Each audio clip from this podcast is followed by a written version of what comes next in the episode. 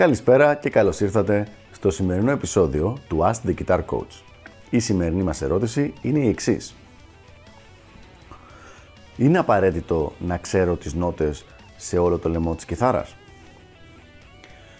Μια πραγματικά πολύ καλή ερώτηση λοιπόν από το φίλο μας και η απάντηση είναι πολύ απλή. Ναι, είναι απαραίτητο.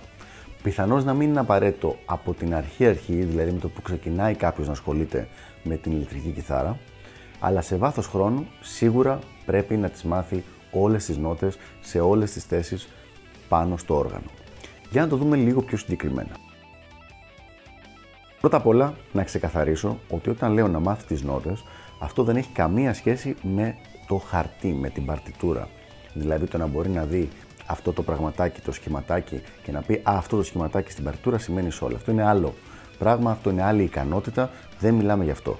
Αυτό για το οποίο μιλάμε είναι το να μπορέσει πάνω στην κιθάρα εδώ να πει Α, αυτή η νότα είναι φα δίεση. Αυτή η νότα είναι ντο δίεση. Αυτό το πράγμα να ξέρει. Αυτό λοιπόν είναι πάρα πολύ απαραίτητο. Θα το χωρίσουμε σε δύο κατηγορίες, πρώτα απ' όλα για αυτούς που τώρα ξεκινάνε και για αυτούς που είναι πιο προχωρημένοι και θα δούμε για ποιο λόγο πρέπει να τις ξέρουν και οι δύο. Πάμε να δούμε πρώτα στους αρχάριους. Οι αρχάριοι σίγουρα πρέπει να ξέρουν τις νότες στην έκτη και στην πέμπτη χορδή, μιλώντας για εξάχορδη κιθάρα έτσι, έτσι ώστε να μπορούν να διαλέξουν τα σωστά boxes στις σωστές τονικότητες για να μπορέσουν να κάνουν practice να εξασκήσουν τον αυτοσχεδιασμό τους. Αυτό το πράγμα δεν μπορεί να γίνει αν δεν ξέρεις τις νότες στην έκτη χορδή και μετά και στην πέμπτη χορδή. Άρα είναι απαραίτητο από την αρχή, με το που ξεκινάει κάποιος, τουλάχιστον στην έκτη χορδή και λίγο πιο μετά και στην πέμπτη, να τις μάθει αμέσως.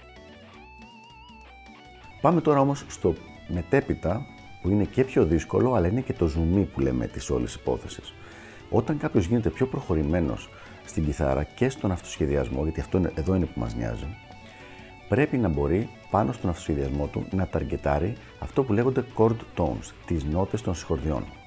Για να μπορέσει να σταργετάρει αυτές τις νότες, πρέπει να ξέρει τις νότες πάνω στην κιθάρα.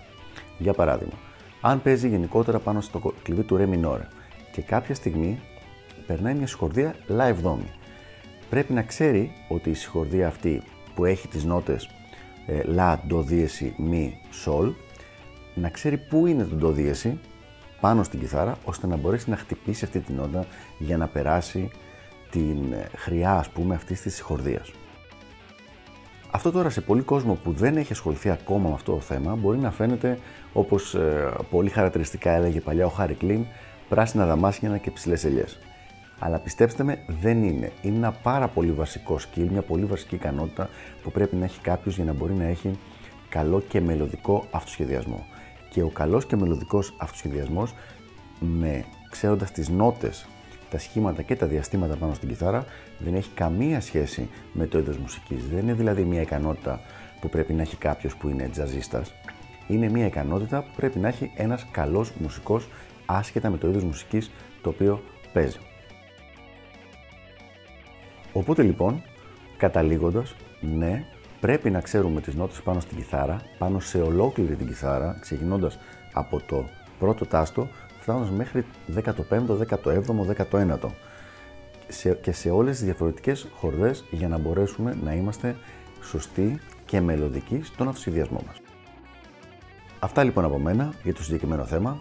Ελπίζω να βοήθησα και τα λέμε στο επόμενο Ask the Guitar Coach. Γεια χαρά!